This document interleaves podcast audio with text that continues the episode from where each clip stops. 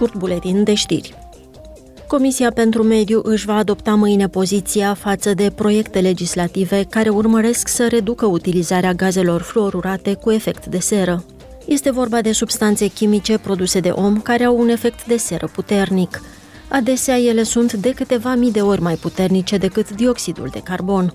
Putem găsi aceste gaze în dispozitive obișnuite, precum frigiderele, aparatele de aer condiționat, pompele de căldură, protecția împotriva incendiilor, spume și aerosoli.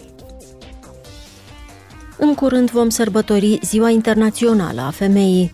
În perspectiva acestei zile, Comisia pentru Drepturile Femeilor și Egalitatea de Gen va organiza mâine o reuniune cu politicieni și experți din țările Uniunii.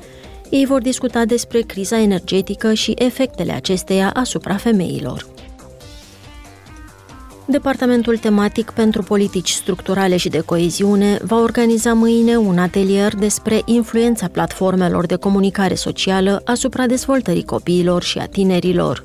Atelierul va avea loc în timpul reuniunii Comisiei pentru Cultură și Educație, când mai mulți experți vor discuta despre practicile digitale ale copiilor, siguranța și starea de bine online acasă și la școală.